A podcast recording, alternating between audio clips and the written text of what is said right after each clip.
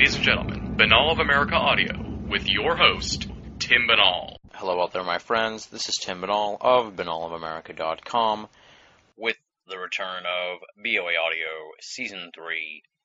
It is May 4th, 2008, and it is great to be back here with all new, fresh episodes of BOA Audio. Let me catch you up to date on a little bit of work we got done over the course of the spring break.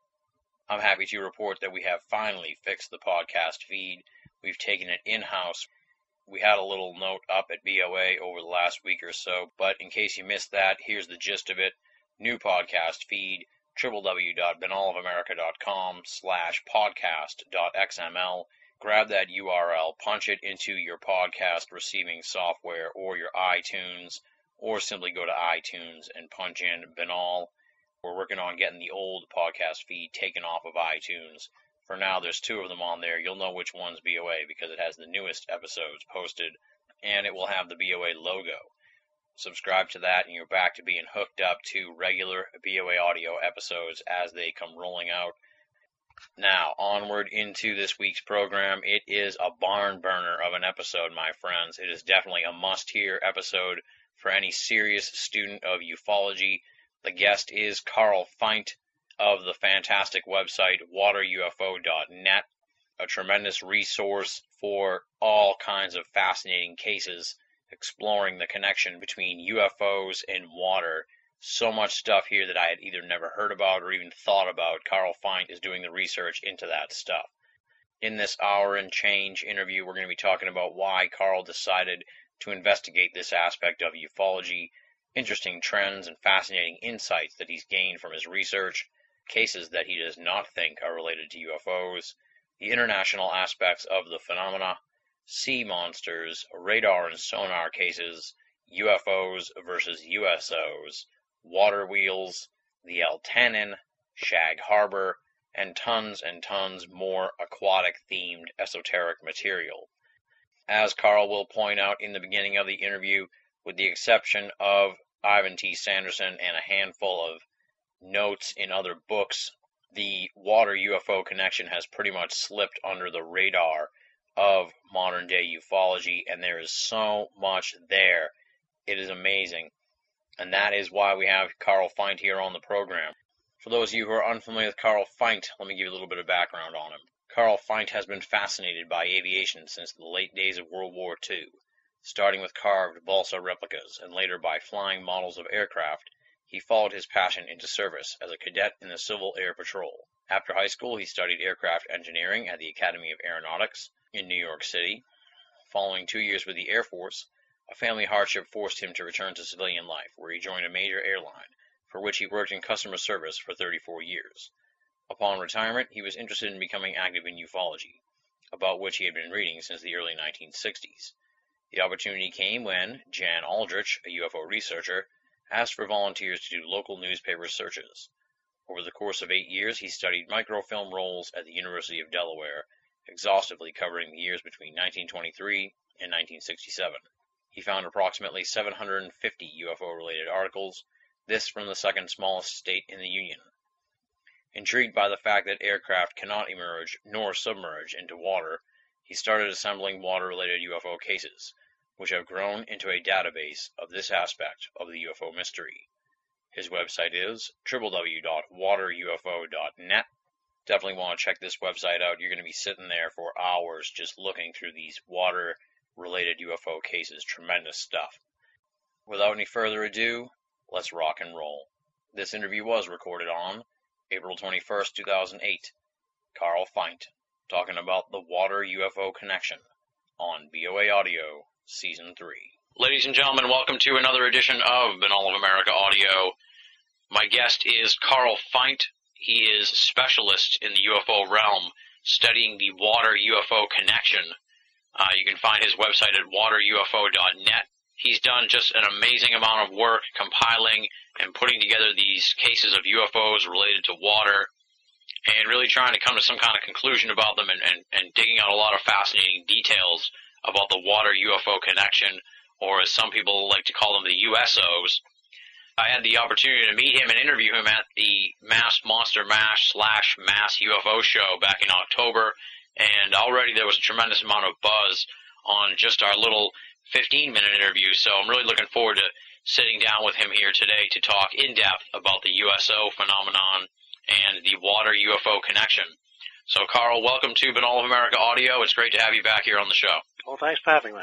Let's start out, I guess, with the bio, the background. You know, who is Carl Feindt, and how did you get interested in the UFO phenomenon? Well, I've been interested in aviation since I was uh, knee high to a grasshopper type. Uh, um, I love aircraft, and of course, UFOs are some kind of aircraft.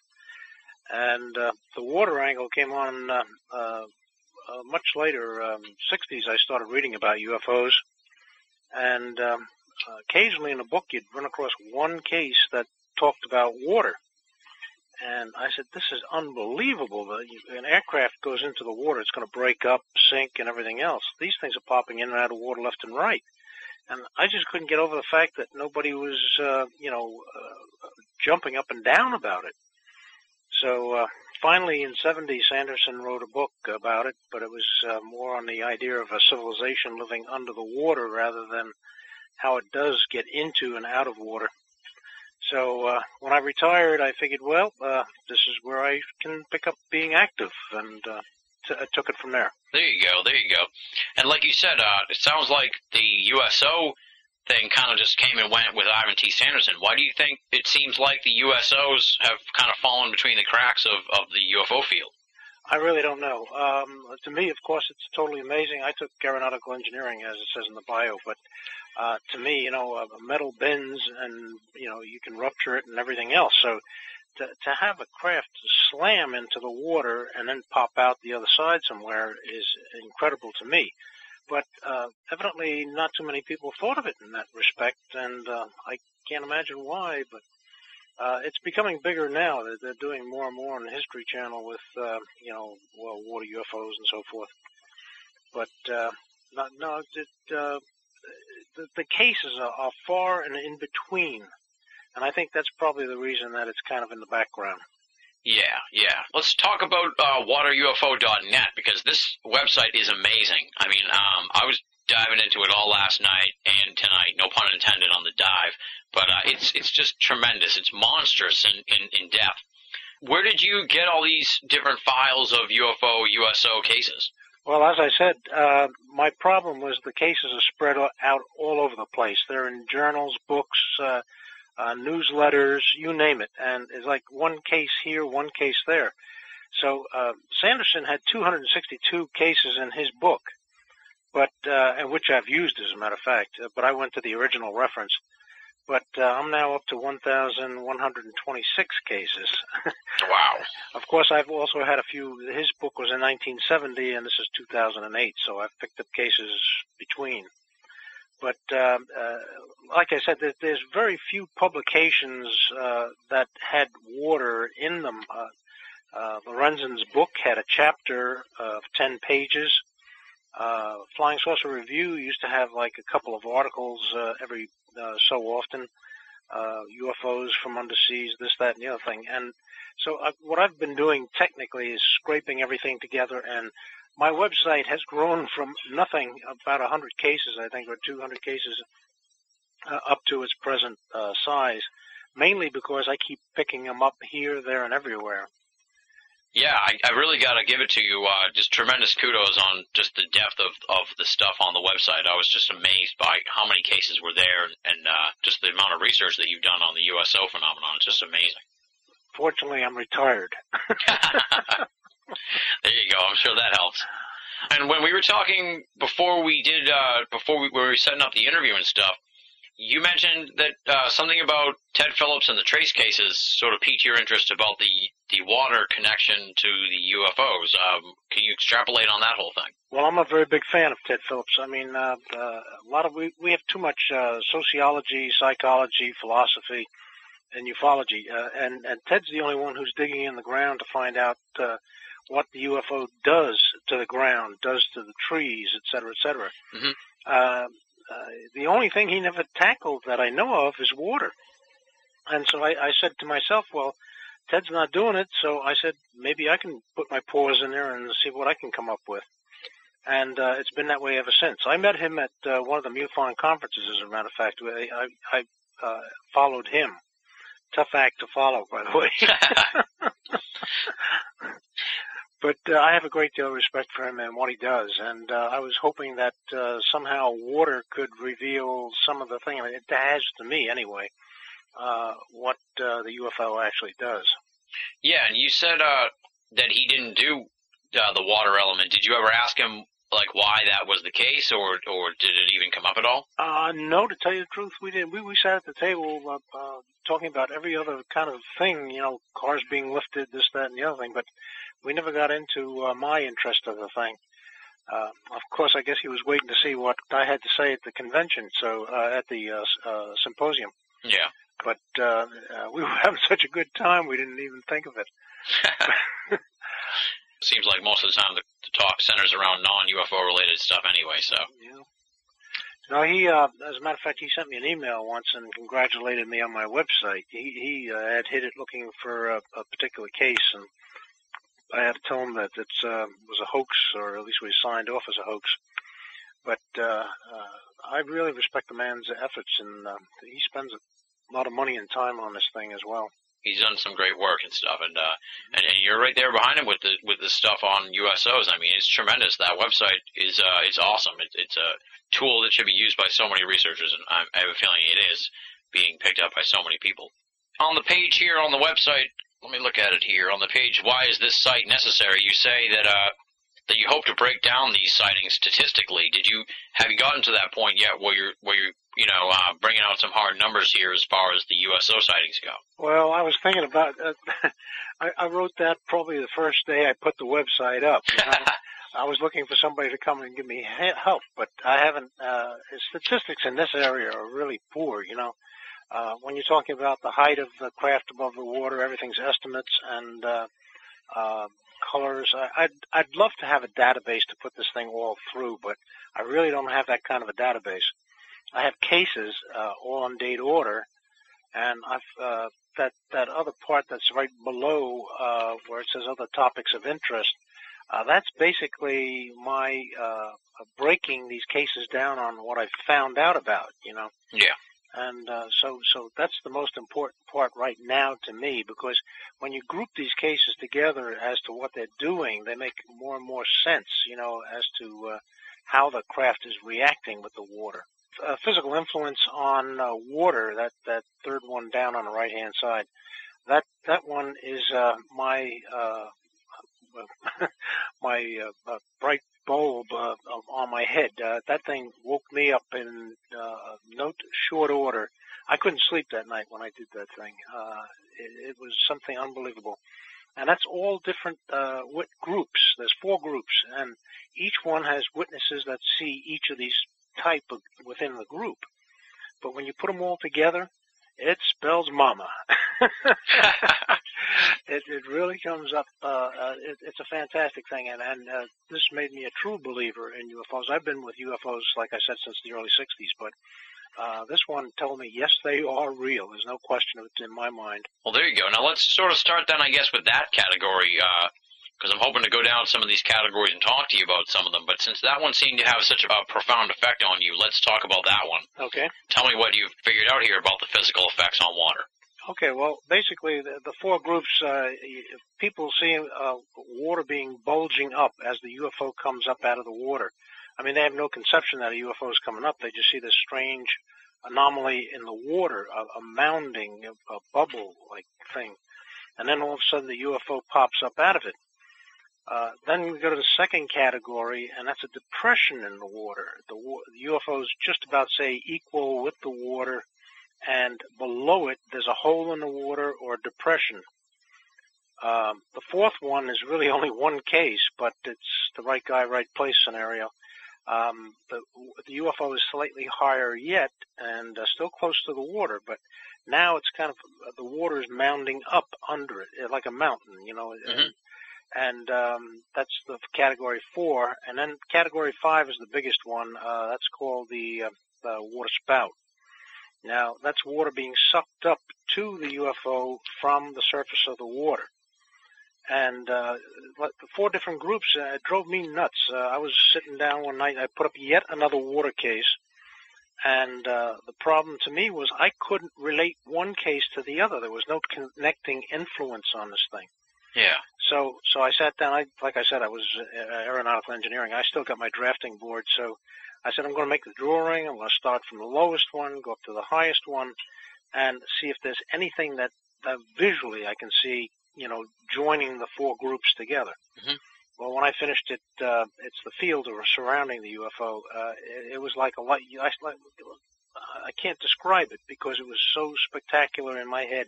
I, I just couldn't sleep all night long. Uh, uh, the rotation of the field describes everything the UFO is doing. The water uh, bulging and making a kind of a bubble on the surface is when the UFO is under, it's pushing the water up and out. Uh, when the UFO is depressing the uh, water, it's because the field is rotating down into the water and pushing the water away. So you're not when you're looking at it, you don't see the field. You just see the UFO and a hole in the water. Mm-hmm. But the field is actually creating that hole. The mounding is when it's above the surface. The uh, the, the field is returning into the UFO from into the bottom, and what's doing is dragging the water with it, and uh, it's it's kind of a suction because of the rap, uh, rapid uh, motion of the field. And then, of course, the water spout is is the final part of it. It's it's just that it's up higher, still got the suction or vortex under it, and it uh, appears to be sucking water into the UFO which it isn't. That's a byproduct. It's like prop wash. Yeah, and you have an excellent drawing here on that page uh, at waterufo.net. When they go down to physical influences of a UFO on water, there's a tremendous uh, graphic here kind of describing what you're saying. Kind of can think of it as a sideways eight, uh, being the field, mm-hmm. uh, rotating uh, one side going clockwise, the other side going counterclockwise, and the middle being sort of like the center of the UFO Right. and that thus creates sort of a circular thing going on around the UFO, the field, if you will. Yeah, that uh, that's the actual picture that I drew. oh, nice, I nice. scanned that and uh, pasted it in there, so that's the actual photo, picture that I drew. Yeah, I highly recommend people check that out because that'll really give them an idea of what we're trying what we're trying to convey here. Now, as far as that's sort of like the physical effect on the water. Have there been any sort of uh, studies as far as I guess you could say trace cases, if you will, on the water. You know, any uh, ill effects um, that have become onto the water as a result of the UFO being in there. Well, I have another paper that I haven't published yet uh, on the web. Uh, I'm going to hold it off for the book. Uh, it's called Heat and Water UFOs, and there's heat in various uh, categories, which again is on that home page uh, uh, under in the rain, in the snow, uh, through the ice, uh, all of those have to do with the uh, field, which is extremely hot. And I think you're familiar with the Cash Landrum case. Mm-hmm. And needless to say, that melted uh, the um, asphalt on the highway. And uh, when uh, Betty tried to get in, back into the car, the handle of the car was so hot she burned herself. She had to use a coat as an insulator. So needless to say, that th- this field is extremely hot, and that's a trace.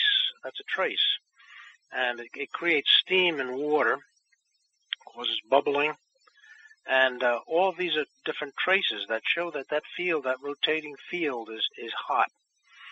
Uh, of course, now I'm also uh, getting to the point where I get the UFO making ice, which is kind of difficult to describe. I have no pictures of it on the web right now, but uh, I'm going to get into that uh, as well like literally going into the water and somehow creating an ice situation? Oh, well, not going into the water. Um, that field that rotates around a UFO, they they, they can reverse the field. I, I've proven that in the abduction cases, and um, they can also turn it off.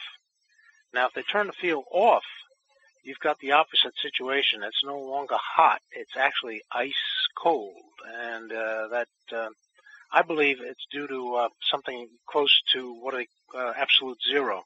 Yeah. You know, that's 459 degrees uh, uh, below zero.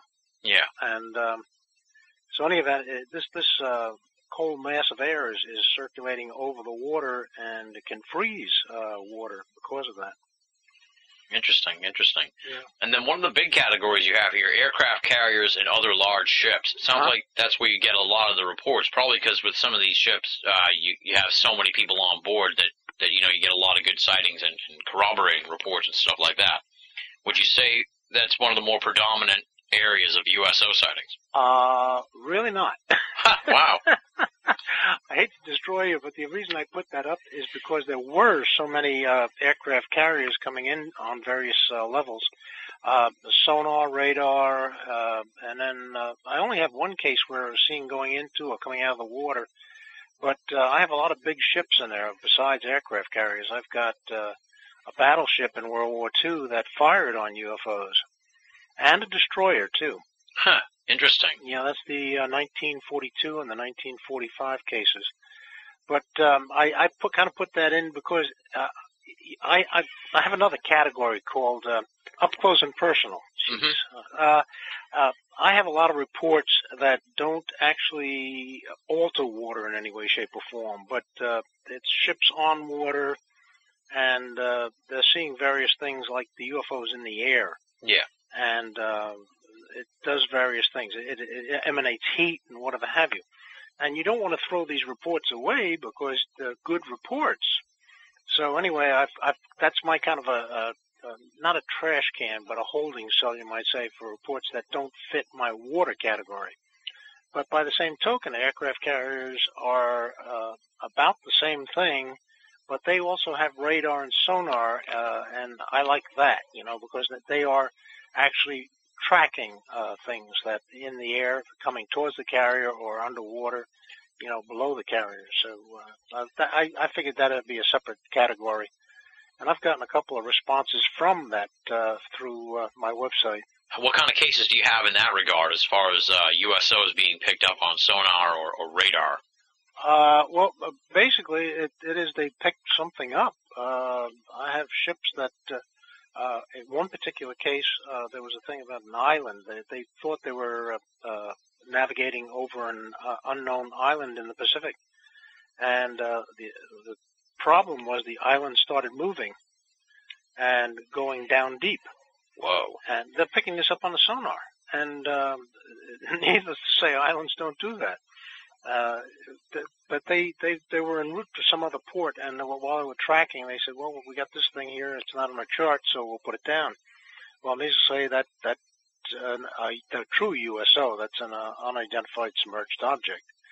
But um, uh, there's there's a lot of uh, radar cases. There's one particular one. I, I can't think of it which it is offhand, but there's one where uh, a guy was talking about them picking it up on radar and then watching it zoom down towards the water.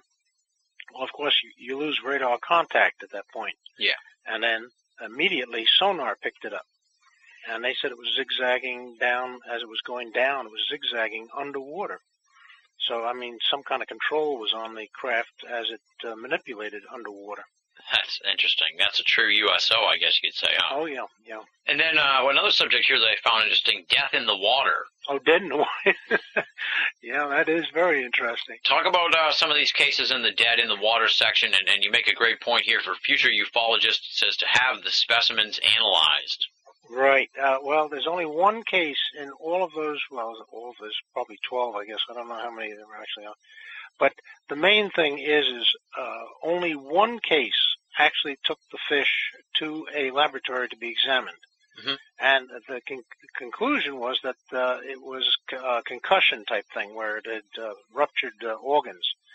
Uh, I it, it might be true, but by the same token, I think it's the field really. Uh, it's either electrocuting them or uh, radiating the fish or something. But you don't have in any of those cases uh, a means of death, and almost all those cases are fish. However, I should also point out there's ducks in one particular case, ducks and geese that were found dead floating in the water, uh, where a UFO had popped out of a pond, and um, another one with two dead uh, uh, professional divers. Oh wow! Yeah, so uh, yeah, there, there's a lot of uh, interesting. Uh, the, the thing is, again, you have these people who don't associate the death of these things with the UFO. As a matter of fact, funny story. Uh, I was up at a convention in Nova Scotia with uh, Chris Styles and Don Ledger, Yep. And Chris was doing a, a video, uh, uh, uh, and then. Uh, at the very end, he, he's just about finished, and he says, "Oh, by the way, uh, I just thought of it." He says, uh, uh, "A week later, dead fish were found uh, floating in Shag Harbor. This is the big Shag Harbor incident, by the way." And um, so anyway, I said, Chris, when the hell were you going to tell me? You know. but I mean, people don't associate it. You know, uh, it's just one of those. Well, something happened after. You know, and that's what happens. They're dead. They don't come swimming to the shore by themselves, but they get washed up with the tide eventually. Yeah, it's the sort of thing that happens maybe a couple of days later or something like that, and people Mm-hmm. don't make the connection. You know, the thing is, uh, that's again another trace. For some reason, the UFO is causing death, not to all the fish around it, but evidently the ones up close to it. Now that, like again, I, it could be electrocution, like uh, lightning hits the water, and uh, it doesn't kill all the fish in the ocean. It only kills those in uh, the immediate vicinity of the lightning hit, and um, uh, it dissipates as it goes out. So it's only the fish that are close, and I think that's what's happening is the, the fish that are close to the UFO are the ones dying, not the ones further out. Yeah, and and to stay on the subject of fish here, what what about the section fish reactions to a USO? Well, that was another thing I'd uh, uh, uh, kind of overlooked. I got help from Miss Joan Woodward. Uh, she did a fantastic job on animal reactions. Mhm. And so anyway, I had asked her some questions, and then she helped me out with that uh, uh, in there. The the thing is, again, you have uh, people are amazed by the UFO. They're not looking in the water to see what the fish are doing. They're looking at the UFO for the most part. But in some cases, people did notice things about the fish. And I had one particular case. Uh, no, it's not in this one. As a matter of fact, uh, it's not in this one because it had other features, and uh, it's not in this category. But the guy goes underwater. He sees a UFO turn itself off, and he, he sees it glowing underwater, and then he sees it go black. So he swims down towards it, and um, he's he noticed various things about the UFO. I, I, I can go on, but I, I won't take up too much time. But uh, he he, uh, he says at some point he heard a little like a bell thing, uh, and um, next thing you know, he says the fish all of a sudden shot off like rockets. They were terrified, Huh. and uh, he says just then he noticed the water getting warmer. Uh, again, this is the heat thing with the UFO. Uh, once that field starts up, uh, you've got it heating everything around it. You know. Yeah.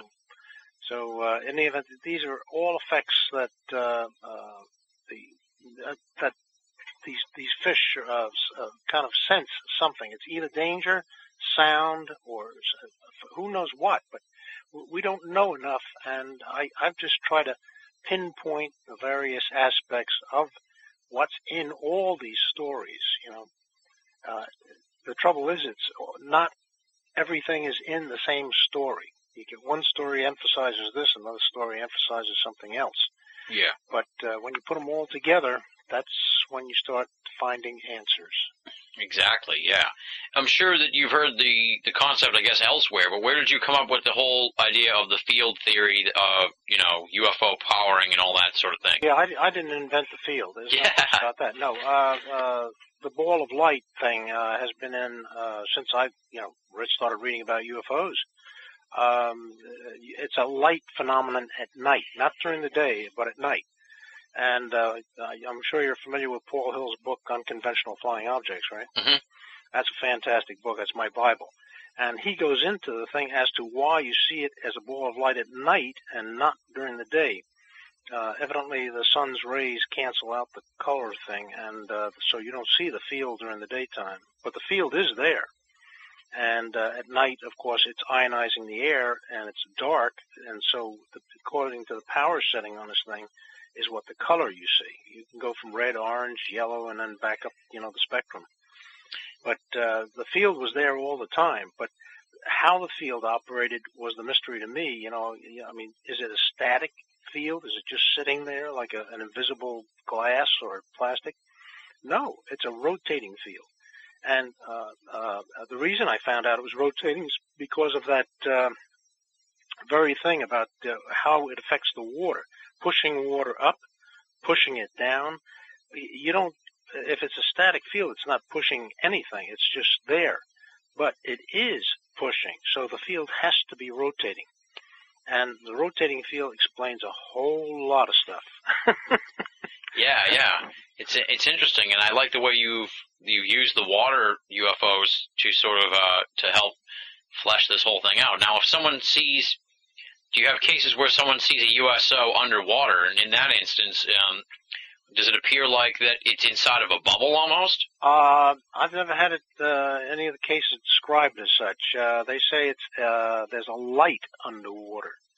Um, they, they look at a glowing ball just like they would at night. Of course, the water's dark and, uh, it's, uh, ionizing the water as well as the air. And, uh, so, uh, you see a ball underneath, uh, not a, uh, a craft. Now, like I said, this other case I had from South America, the guy saw the light under the water and it was obviously large and it scared him. And next thing he says, it parked like 200 feet away from him and turned off. It turned the light off, which means they turned the field off. Well, he couldn't have gotten near the UFO if the field was on. Yeah. He, he'd be one of those dead professional divers. But uh, he went up, touched the craft, and uh, so needless to say, the field was not active at the time. Talk a little bit about that story here with the dead professional divers, because I'm surprised that kind of thing. I don't even ever recall hearing this story, so obviously it must have sort of been been uh, overlooked, I guess, in UFO lore, because I don't really know too much about this. What's the story with that? Uh, well, I'm not that familiar with it off the top of my head. Yeah.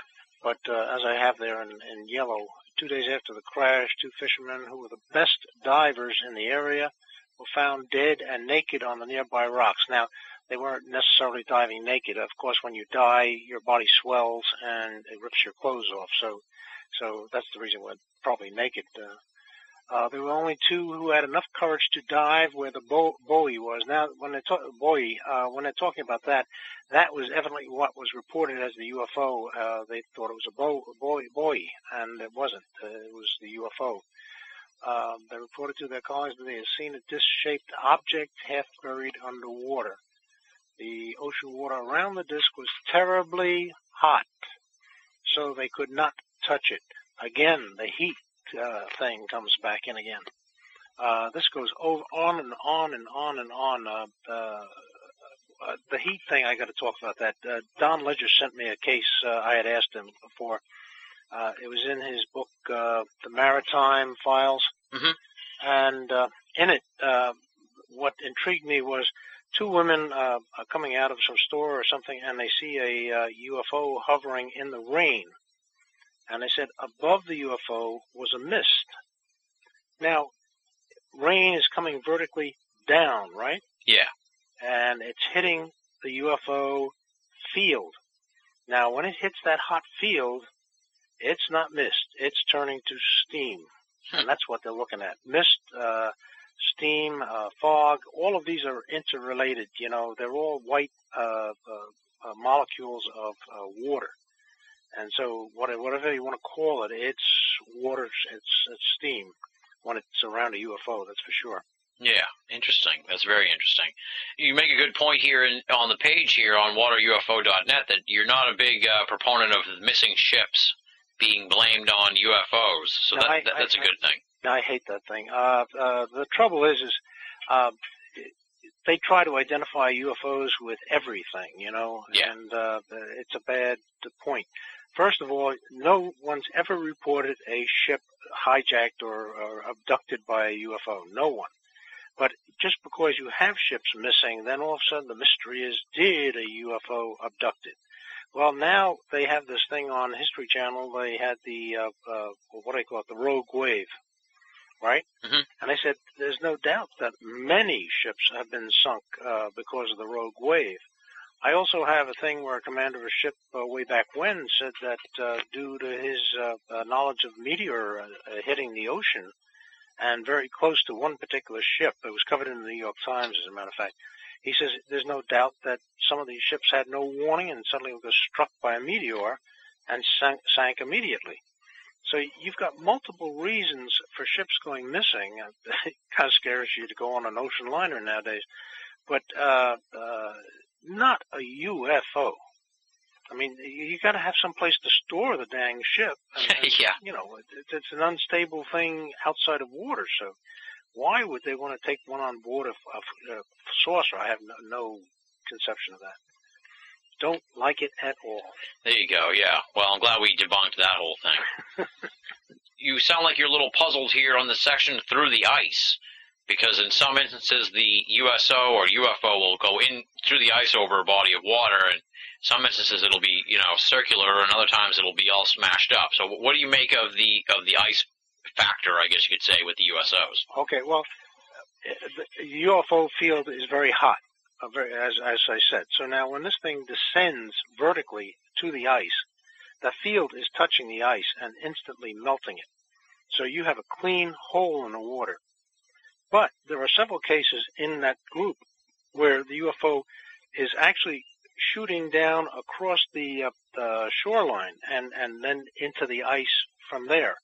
Well, now you, you, the field is not uh, vertically above uh, the ice. It's coming, pushing its way through the ice. So you've got kinetic energy as well. Mm-hmm. I'm sure some of the ice is melted, but uh, the force of the impact is what's breaking up the ice.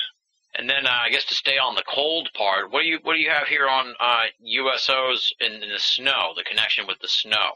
Well, again, it's the melting. Uh, this all comes under my heat category because I, uh, snow is, of course, a different uh, uh, form of water, so uh, as is ice. So it's just yet one more category where you can take a trace uh, from the UFO. I think in some of them in the snow is nothing more than knocking snow off branches. Uh, and again, this is not the UFO that's knocking the branches; it's the field that's knocking the branches. Yeah. So, uh, but uh, basically, what you have is a hole in the snow where the field is, and um, uh, one of my friends uh, had said, uh, well, Carl, it could be compression. The UFO lands on it, and um, next thing it compresses the snow, which would cause the snow to melt. But I, the UFOs don't land flat on their their uh, craft. They usually put landing gears down, and uh, uh, what you have is not just three uh, tripod landing gear impression. What you have is uh, a 30 foot circle yeah. That means the entire field uh, is uh, melting the snow. So again, that's a trace, but it's it's it's again a trace of what? It, the only thing that can explain it is the field. The field is hot, it melts the snow, and bang, that's what you got. And in, in many cases, it, it, not only melts the snow, but it melts the uh, evaporates the water and causes a, a, a singeing of leaves and things underneath it. Oh wow!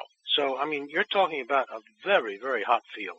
Yeah. Is there any, uh, are there any situations with like, I guess you could say like snow circles, crop circle type situation with snow? Do you know anything about that? Uh, there was one where snow, uh, swirled. I know that, but that's, uh, due to the vortex than of the UFO.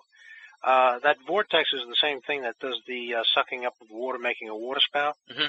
Well, this is the same thing that lifts cars up on the road. There's a lot of cases where somebody says uh, we lost control of the car. The steering wheel, you know, we could turn it any direction, but the car kept going straight ahead. Uh, we hit the brakes and nothing happened. Uh, this is all because the car is actually maybe could be a half inch, quarter inch, could be a foot, you know, off the road. Uh, you lose all. Uh, you can hit the gas pedal, but you're not going anywhere. Yeah. Uh, well, that's because the craft is physically lifting the uh, UFO, not intentionally necessarily it passes over the car, and it's the vortex under the UFO that's doing the lifting. Uh, I got one case, the Falcon Lake one, um, where the guy got the radiation burns, mm-hmm. and um, in that particular case, they said it was sucking up leaves, grass, and dirt. You know, and the rock surface was clean in a uh, 15 foot circle. So this vortex is does a lot of damage, but not intentionally. Like I said, it's like prop wash. You know, you get stuff blowing across the field because of the prop wash. But this is a, a circular field, like a small tornado, if you will, and it's uh, sucking up things below it. Fascinating. This is fascinating stuff, and I, I, I see here also you kind of float the idea that maybe some of these classic sea monster reports might be USOs. Well, I, technically, that sea monster, I have one really good one, and that came to me from another researcher. He says, you got to put this one up. and uh, after reading it, I said, yeah, you're absolutely right, I do. Um, the thing that, that's very important about the big one, that's Puget Sound. Uh, uh, July of um, 1893. Old. That's way before UFOs. But the description uh, is very lengthy. And uh, the thing is, these guys go out, uh, two people go out to towards the sea monster. And next thing you know, they're shocked, electrically shocked. Huh. Now, they're talking about the sea monster having eight eyes. I don't know of anything that's 150 feet long, has eight eyes, and uh, can electrocute somebody. Uh, uh, fortunately, these people didn't die. They were shocked, but uh, they were knocked out. They weren't electrocuted. Uh, they weren't killed. But uh, the thing is, uh, eight eyes could be windows in the UFO Yeah. rather than eyes. And again, 150 feet is the length of this thing. That's I don't know if you know any particular sea monster that uh, you know fits that category. But it was a beautiful. I, I I had to insert all my little comments in there in a different color so that people knew it was me and not the story. But it was a very long story on that particular sea monster. yeah, I think I, I recall reading that one. It was a really enjoyable uh, piece there. You must know a lot of ocean songs. I do. Here's a sea ditty my mother taught me.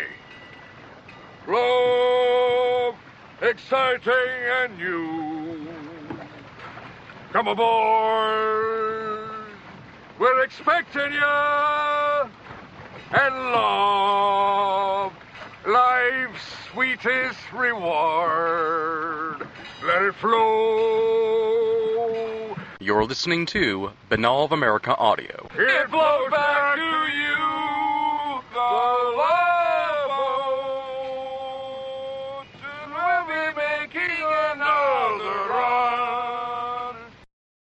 Before I start going into some of these other subjects, I know you said you haven't really looked at it statistically, but would you say, how would you describe your average, I guess you could say, USO sighting? Generally going into the water or coming out of the water or both or in the water altogether, you know, submerged? Is Oh, it- both, I would say. Um, uh, a lot of times, I have one particular case by an airline pilot who had 40 years service and never saw a UFO.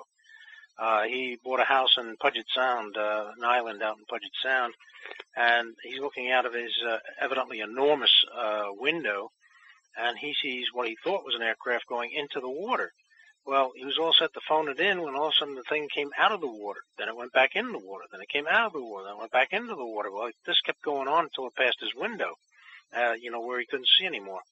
Uh, evidently the UFO was having so much fun going in and out of the water that, uh, you know, it just, uh, did it as a playful thing, you know. Uh, so, I mean, it, it's, it's not, uh, that they have to go in for any particular reason or they have to come out for any particular reason. I, uh, I kind of look at them as like atomic subs. that can float around down there forever if they wanted to.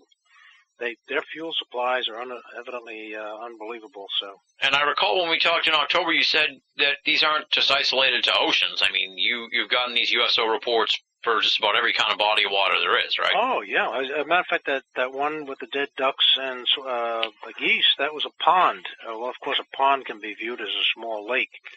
Um, I've got them coming out of lagoons. I've got them uh, uh, streams, rivers.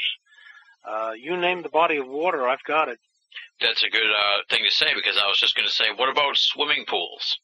No, I don't think I have a single swimming pool around. There's been a couple of things uh, I'm kind of nervous about. Uh, I, I really don't like swimming pools. Uh, that's, that's uh, a a swimming pool is not 30 feet, and most UFOs are in that category. You know, scout ships. yeah, Uh, I have seen them as small as 10 feet across.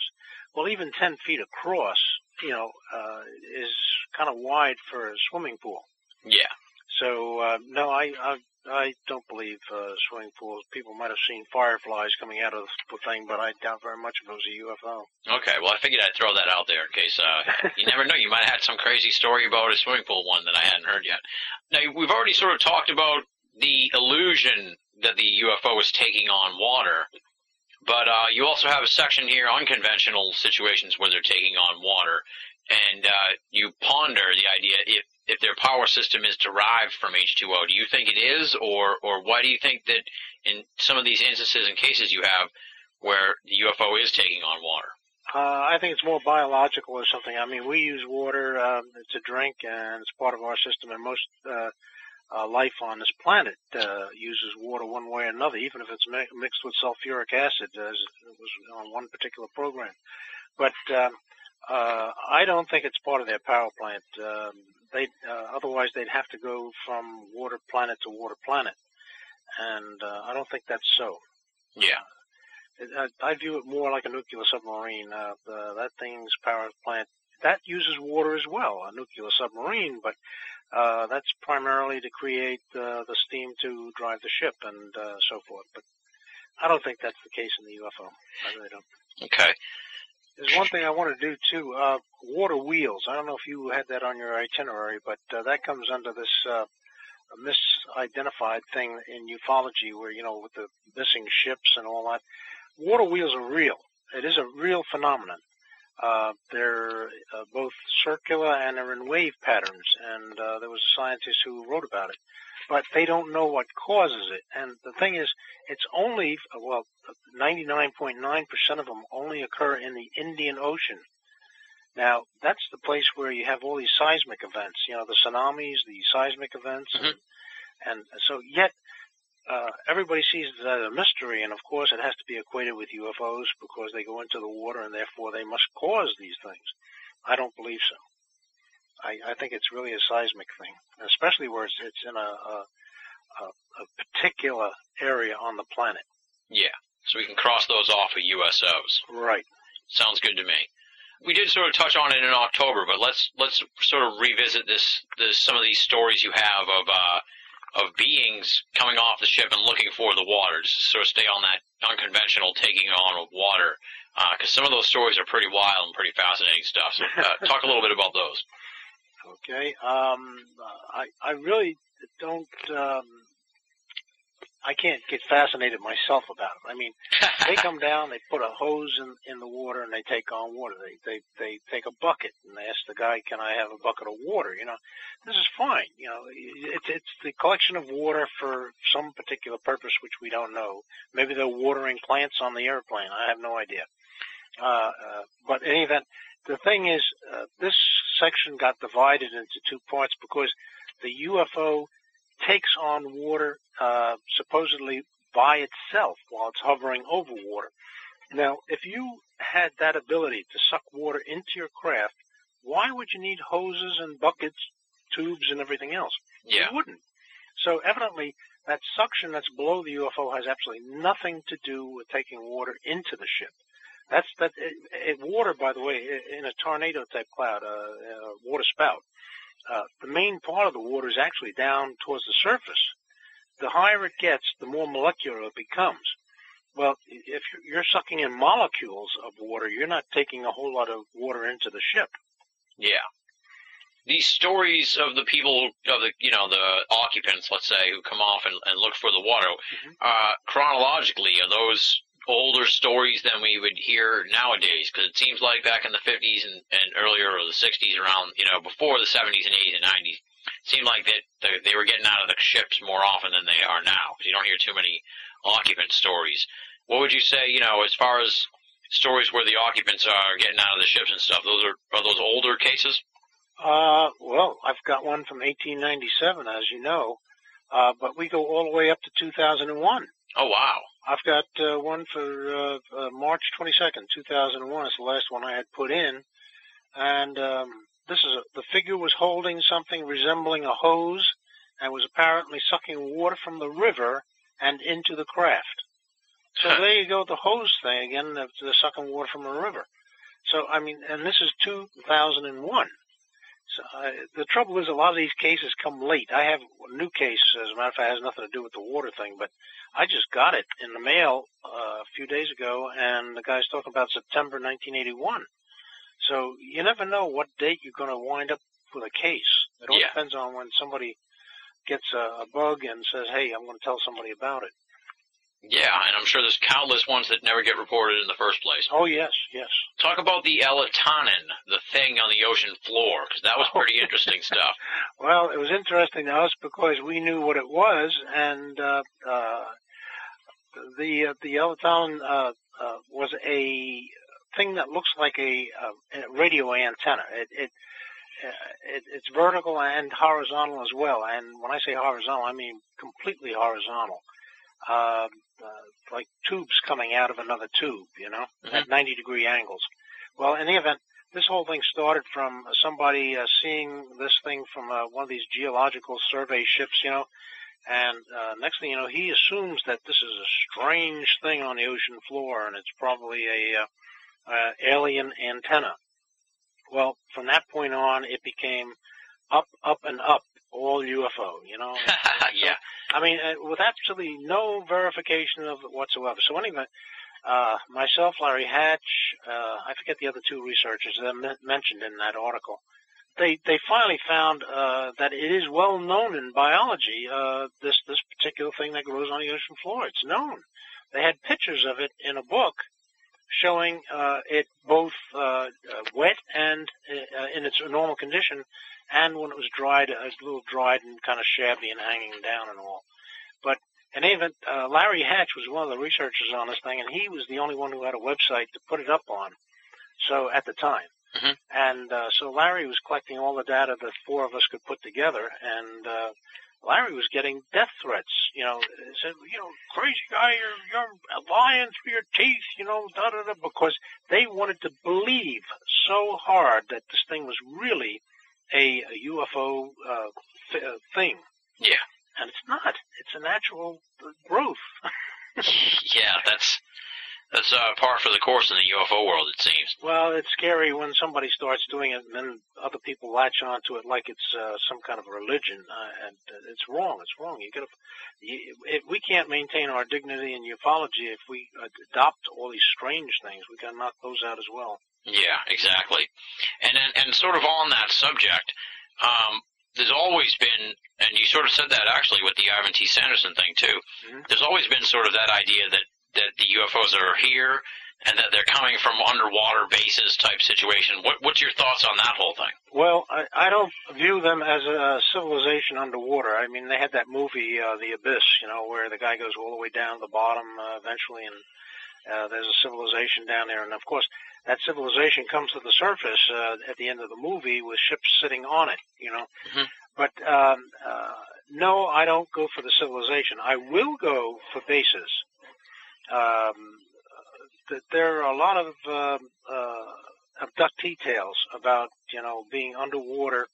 Not a lot, several though. Uh, being underwater and being taken uh, into a mountainside or something underwater, uh, and uh, there's a, a what you call a Spartan base. You know, it's it's not very elegant. It's uh, kind of like a militaristic base, and I have no doubt that they might have some bases here just you know for repair or you know who knows a rest stop, you know something to get out of the craft and walk around or whatever.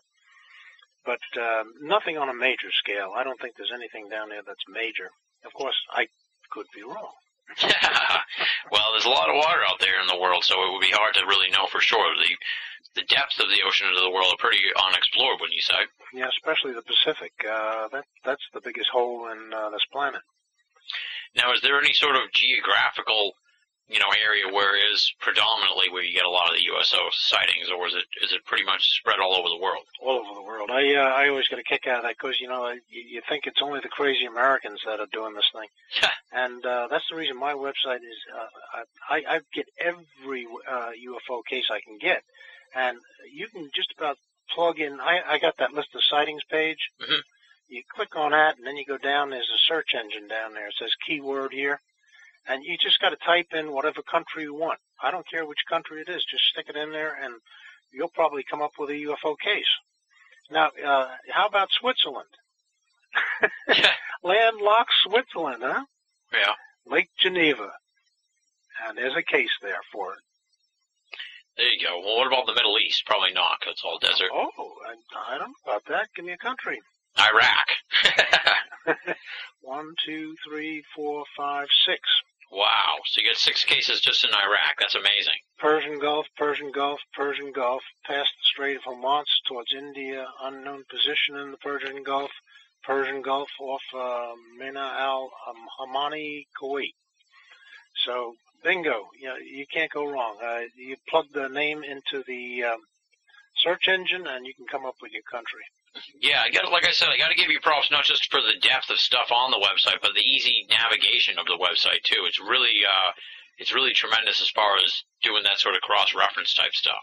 I, I, uh, I, I this thing came up from ground zero, and as I worked with it, you know, you keep saying, "Well, this is wrong," and you change things as you go. So uh, it, it's worked into a, a pretty good system of uh, uh, knowledge finding, and uh, the, like that that other page with the um, other things of interest that grew slowly. That only had like one or two things on it, but now I'm, as you can see, I got a whole lot of stuff in there. Yeah. The abductees in water, by the way, is a very interesting thing by itself as well. And it proves that the field does hold water off because these guys are underwater and they're looking through the windshield. They said the water never touched the windshield.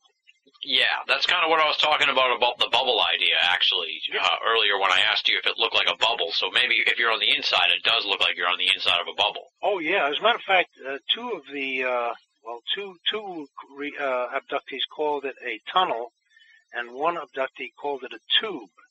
Now, when you're looking out the window, um, you're looking at a curved wall you know? Mm-hmm. So whether it's a tube or a tunnel doesn't matter, but that's what you're looking at. You're not looking at a tunnel, you're looking at the field. And in each case, they said uh, the walls weren't made of stone. They they were like uh, soft. In one case, they said soft. In another way, they said it was translucent, like uh, firmed water. So uh, that's what they're looking at. They're looking at the field holding the water off. That's amazing. That's amazing stuff. It is. It is.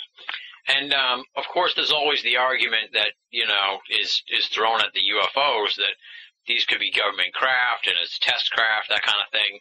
How do you feel about that with regards to USOs? Are you pretty skeptical that, that they're that they're not something? Obviously, with the sheer time uh, that's gone on with these sightings, it sounds unlikely. But even contemporary times, what do you think about the idea that maybe there could be some kind of you know secret black project going on with Well, relation to this? They might be trying to do, uh, as you know from the Cash Landrum thing, tw- they, that, that UFO was escorted by 23 uh, helicopters. So, needless to say, they're developing something. But uh, I don't think uh, this is new. I think that that might be from the uh, captured sources things, you know, the Roswell, if you want to go that route. Mhm. Uh, but uh, whether they have crash saucers and uh, back engineering, uh, that's quite a possibility. But being the original, no. Um, these things go way back, and uh, needless to say, uh, back that far, we didn't just didn't have the technology. Yeah.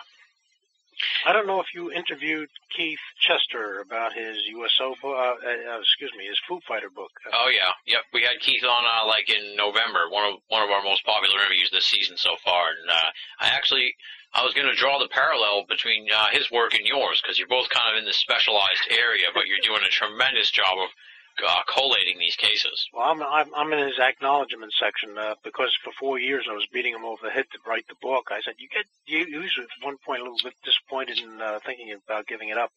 And I said, "You got an inside track." I said, "We need that information." And one of the things that I was going to bring up is, uh, you know, when you're talking about old cases, uh, whenever we talk about Roswell, it happened in 47. Of course, 47 was the beginning of ufology. However, however, the military knew about UFOs in World War II. Mhm. So when they heard the word of a crash saucer, needless to say, they reacted quickly to cover it up and get it. So uh, it's not like uh, this was a sudden surprise, you know, because they wouldn't have known what the hell to do. But they were prepared for it because of the stuff that happened during World War II. Yeah, exactly. Yeah, there's a, a timeline is starting to emerge as we get further into researching the history of the UFO phenomenon and the history of the of what they knew. It seems. Exactly. One of the last things of the categories I wanted to ask you about here was beams of light into water, Mhm. because that sounds pretty interesting and and, uh, and different from some of the other stuff we've talked about so far. Yeah, I- well, it is very interesting. Uh, uh, it's not the only. They don't only put a beam of light into water. Uh, I'm sure, sure you know about the Rendlesham thing in in England. Uh, uh, the colonel had a beam of light fall right at his feet, and um, uh, that, so it's not unusual. But why are they putting it into water? Now, they could be using possibly the light as a uh, communication with another craft that's underwater. I only have one case in that whole group where uh, somebody uh, said they thought they saw a fish in the beam being, you know, brought up. So again, you have that kind of an abductee beam, you know, that's beamed down, and they're beaming something up into the ship. But I, all the other cases, all I have is it is a beam of light into the water, and you got to wonder what they find so interesting that they have to put a beam depth light into the water for. So that's kind of one of those unsolved things, but it is part of ufology. Mm-hmm. Now, as a side thing here, I'm going to be talking to Bill Chalker soon, and I see you have the thing here on water nest. You're going to be talking to Chalker tonight. Oh, fantastic! That was a fantastic thing. It's 26 pages long. That whole that whole thing, and uh, it's an excellent um, study of what happened. And again, what you have is is that uh, vortex under the UFO, uh, uh, creating the water spout. Kind of. It, it didn't actually. By that time he saw it, it was above the tree line and zooming away. But the, what what he did say was the water was circ- uh, uh, going around in a circle, and that the reeds had been pulled out. That's because of the force of the vacuum of the uh, the, the vortex, and it finally came to the surface later on in the day. So here's the only one where a UFO is actually seen leaving the site of a created crop circle. So um, uh, yes, this is a very important one to me because again, it proves the um, the vortex under the UFO. Yeah, exactly, exactly. By looking at all these water UFO cases, you, we can sort of learn a lot about what's going on. You've already sort of talked about the the field theory, but what other sort of stuff have you gleaned from the vast number of USO cases that you've looked at? Well, it's primarily the heat, for one. Um, uh, again, the field uh, through the eyes of the witness, uh, the UFO abductees. They're looking out windows from inside the craft at the field. So again, you have confirmation of that field. So I know what the field is. I, I know what that there is a field. I know how it op- rotates. Uh, I know uh, from again um, unconventional flying objects, the book, mm-hmm. um, that it it moves molecules of air so fast that you never get the uh, uh, sh- uh, shock wave buildup. You know, the uh, compression in front of the uh, the uh, craft. Yeah. And exactly what it's doing with air is what it's doing with water. As soon as it encounters water, it's moving it to the back. And that's the reason thing, these things can enter water, and it says it barely created a ripple on the surface of the water. That's because they're moving water in 360 degrees, you know, uh, outward. And then it's being pulled backward as they go deeper and deeper in. So uh, it, it's, I, I, I can do tell you everything except what that field is composed of. I have no idea what it's composed of. Uh, I have no idea about the engine. I'll tell you one thing the field has nothing to do with its travel. I know that because you can shut the field off and that thing will still hover. Now, if the field's off, how can it hover unless it has a separate propulsion system? Yeah. So you think maybe the field is some kind of protection system? Oh, perhaps? I know it's a protection system. Uh, as a matter of fact, uh, AP uh, uh, put out a thing. It was on Yahoo about the space station and how they had sent up uh, Russians had gone up with panels to uh, fasten in place to protect the space station uh, from meteor hits. And we've got some kind of a primitive system where we have like three different walls, and when a meteor hits the outer wall and pierces it, um, there's stuff inside to again chop it up a little finer, and then if it goes through the second wall, there's some more stuff in between to chop it up a little more. Of course, if it goes through the third wall, you're in a lot of trouble. Yeah. so, uh, uh, in any event, uh, the, if this craft is traveling at fantastic speeds, and meteors are traveling at fantastic speeds, the collision between the two would leave your craft useless. Exactly. So uh, I'm really scared about this uh, idea of going to Mars. I mean, we had enough trouble with one shot at the moon and uh, Apollo 13 and uh, here they're looking to do the same thing, and they could have rocks hitting uh, the spaceship on its way to Mars. We're gonna have to make our own field. Well, that's what I'm talking about. The, the, these guys are experienced in the in uh, uh, the technology, and they they know they need something to deflect all the small stuff that they can't detect in advance. I mean, if you see a big rock up ahead and it's on your radar, you can manipulate around it. But if you have the small stuff hitting it's just as deadly. It's like bullets instead of uh, uh, a cannon shell. So uh, you still got to have protection, and that's the reason people can shoot at these things, throw rocks at them, and it doesn't affect the UFO at all because nothing's hitting the UFO itself; it's hitting the field. Yeah, it's interesting. Yeah, you've managed to really uh, come up with a lot of good information here based on this stuff. Oh, Very impressed. I'm really impressed by th- your work. Do you have a, a particular favorite story of all the UFO USO cases that you've compiled so far? Well, I have one. Uh, it's it, it's in Poland. I know that, and it's I think in the fifties. Uh, the guy gives a description. He's he's walking along the beach. He's about to go home. It's the end of his vacation, and next thing he sees this uh, bulging in the water way off about a thousand feet out. And uh, next thing he sees a, a depression underneath it, and then he sees the sucking and gurgling of the water. He's got everything in one case. Now, all the other cases I have, it usually has one aspect of this thing. He had all three in one case. Huh. So I said, this was fantastic. And of course, when you're talking about favorite cases, uh, you'd think that I'd uh, love Shag Harbor. You'd think that. Uh-oh. Actually, I do. I mean, it, it's, uh, it's a fantastically documented. I talked to Chris Styles. He says he's got a four-drawer file cabinet filled with U.S. and Canadian documents on the make-believe UFO Shag Harbor thing. It, it, it, the government's wasting a whole lot of paper saying no, they don't exist, and yet Chris has four drawers of government documents on this thing. But for me, it doesn't do a darn thing. It goes into the water, it comes out of the water, and that's about it. From what your research tells you and from what you've looked at, you think that it was less a UFO crash and more just a straight up uh, UFO turning into USO. Uh, uh, first of all, a UFO and a USO is Same exactly thing, the yeah. same thing. I, I hate that when they use a different acronym because uh, underwater it's a UFO. Uh, I mean, if it was a fish and you didn't know what it was, okay, then it's an unidentified, unidentified submerged object or whatever. But a UFO goes into the water, comes out of the water. It's still a UFO.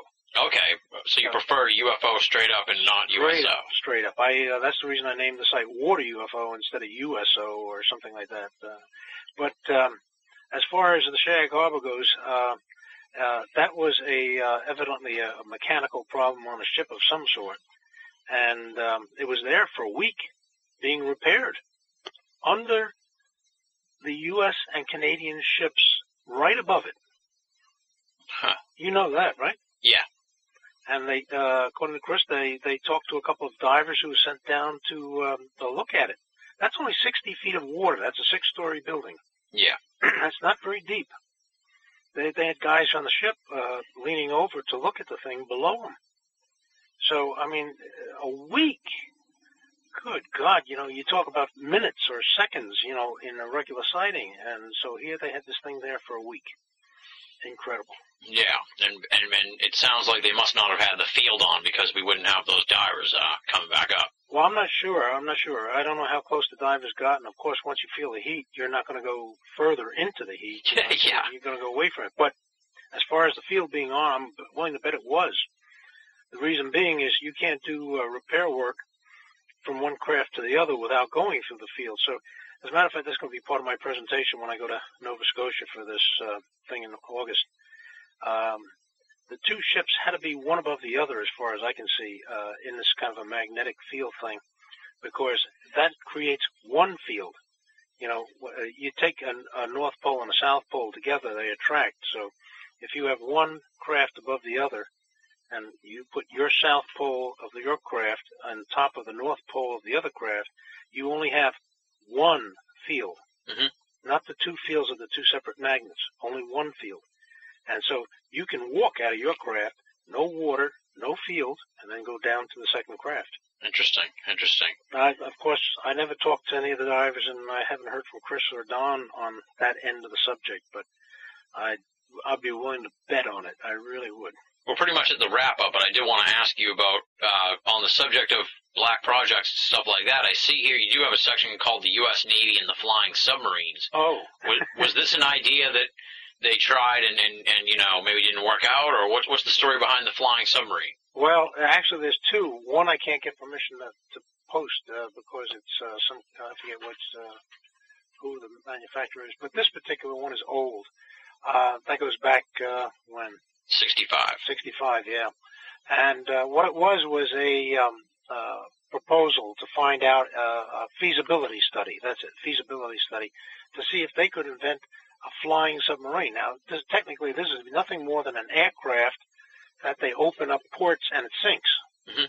And then it has a, like an electric motor that pushes it forward underwater at a breakneck speed of five miles per hour. So needless to say, after this thing shoots off a torpedo, I think a rowboat could shoot it out of the water, you know? yeah. But in any event, uh, that was a feasibility study, $36,000 back in 65. And it showed that the Navy did have a great deal of interest in having a submarine that could fly. Well, needless to say, the Navy has 72% of the globe to play with, and they are there with water UFOs, and I'm sure they got the idea that it'd be a wonderful thing to imitate UFOs. They, as a matter of fact, there's a new one out about the same type of thing, except it's an unmanned craft, and it's uh, launched from a submarine. I don't know whether from the deck or underneath, but uh, it's launched from the submarine, it goes out on its own, flies out there, and then flies back and sinks back to the submarine.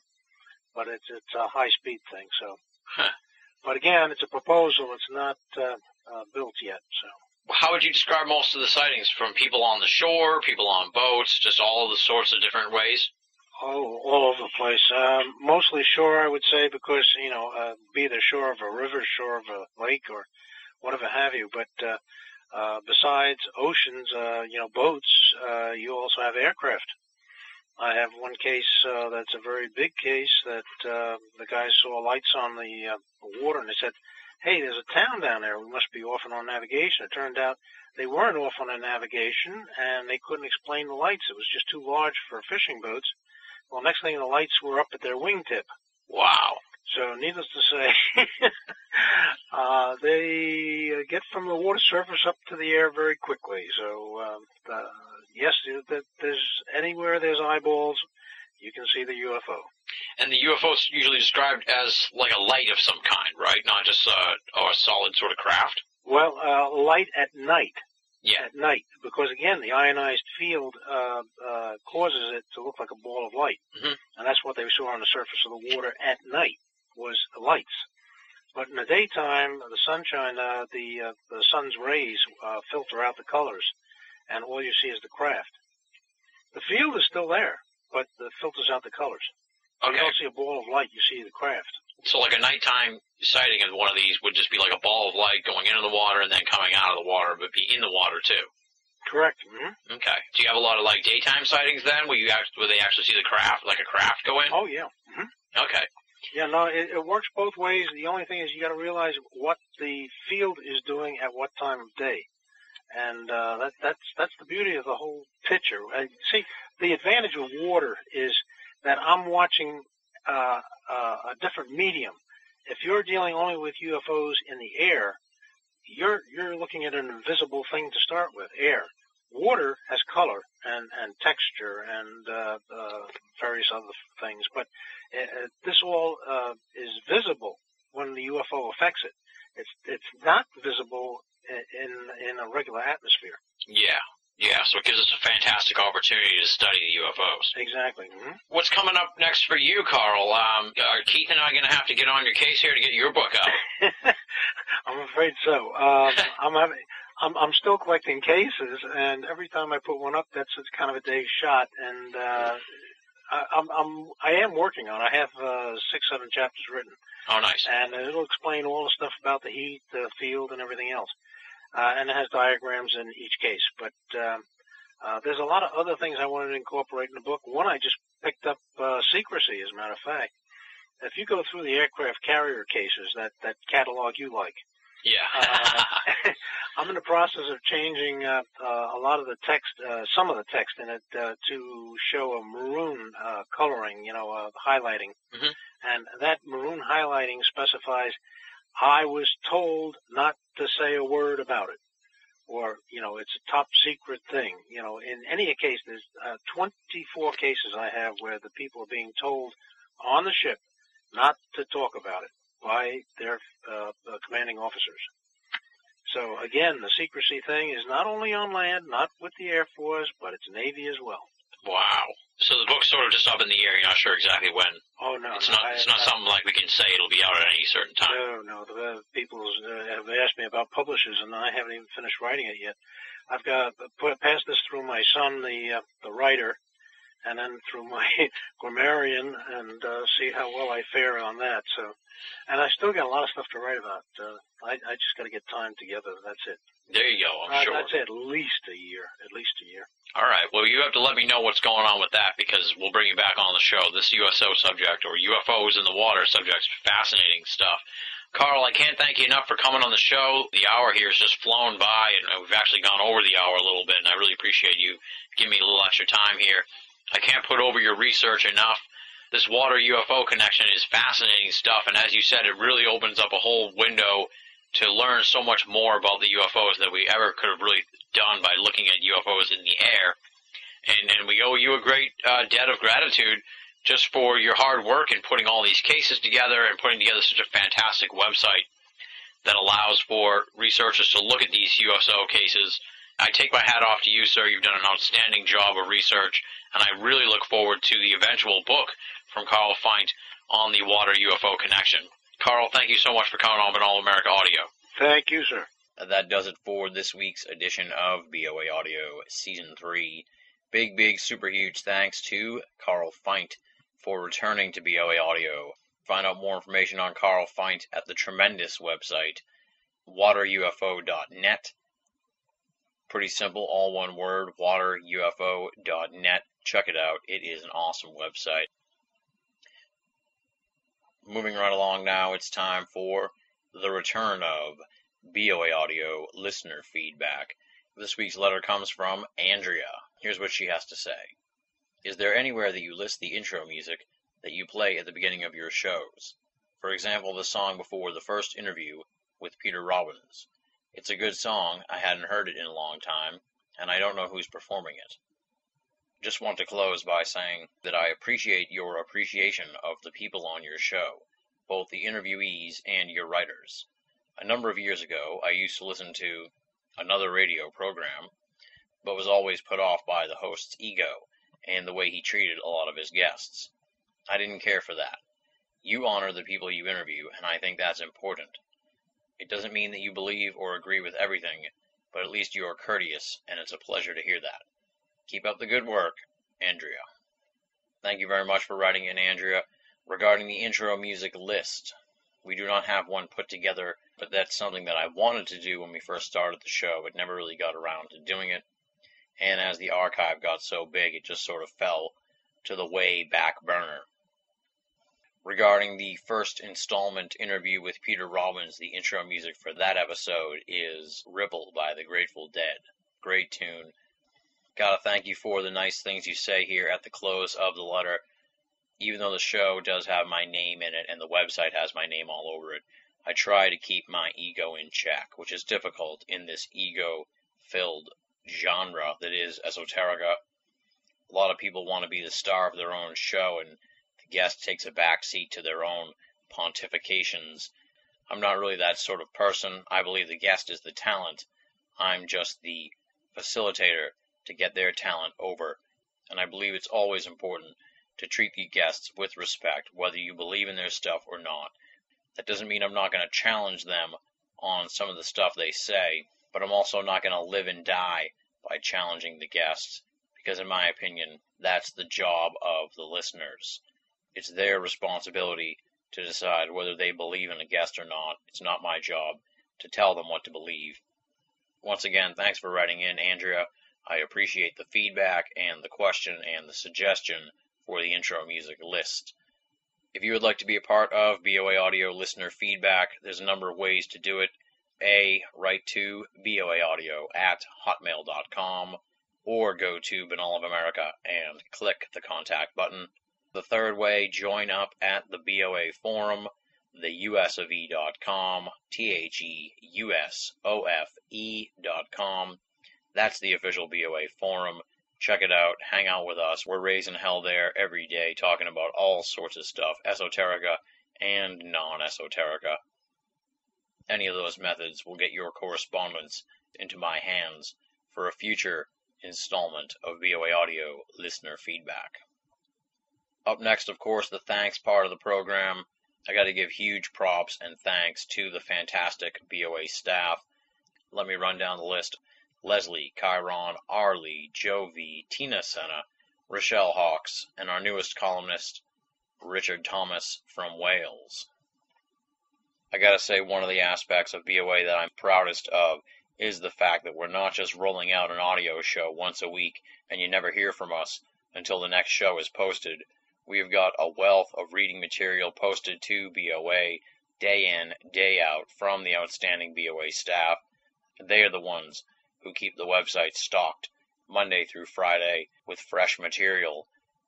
As we say here at the end of the program, week in and week out, if you're only listening to BOA audio and you're not reading the columns at binnallofamerica.com, you're only getting half the story. BOA, make it a part of your everyday search for esoteric news and opinion. Getting near the close of the program, but first, before we get to the preview for next week, it's time for me to ask you to make a donation to BOA.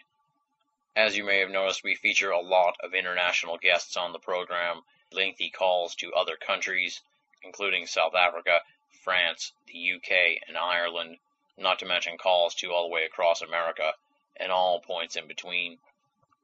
And as can be expected, that stuff costs serious money, not to mention the costs for hosting the audio, the bandwidth, and all that sort of stuff. All of these expenses are paid for out of pocket by yours truly with help from supporters of BOA who make donations. How do you do that? It's simple. You go to binnallofamerica.com, click the PayPal button, and make a donation. No donation is too small, and all donations go towards keeping Binnall of America and BOA Audio up and running and freely available to all of our great listeners and readers the world over. All right, time to preview next week's program. Let me just roll it out for you like this, my friends. One of the big players behind the scenes in esoterica, the prolific Smiles Lewis, joins BOA Audio for a two hour jam session on all things esoteric.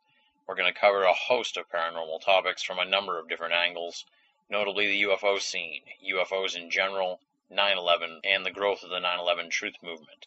Smiles is going to take us back to the zine scene of the 1980s and early 90s and talk about the explosion and evolution of the internet and esoterica. We're going to find out about all the various projects that Smiles is involved with, which span the spectrum of esoteric media, and of course, tons and tons more. It's a very fast and loose edition of BOA Audio next week with Smiles Lewis, one of the oftentimes unsung key figures in today's esoteric scene. And on that note, we wrap it up here for the week. Thank you for your patience during our spring break. I'm happy to be back, and I'm looking forward to rolling out some of these new episodes as we march towards the BOA Audio Season 3 season finale. Until next week, this is Tim Binnall, thanking you for listening and signing off.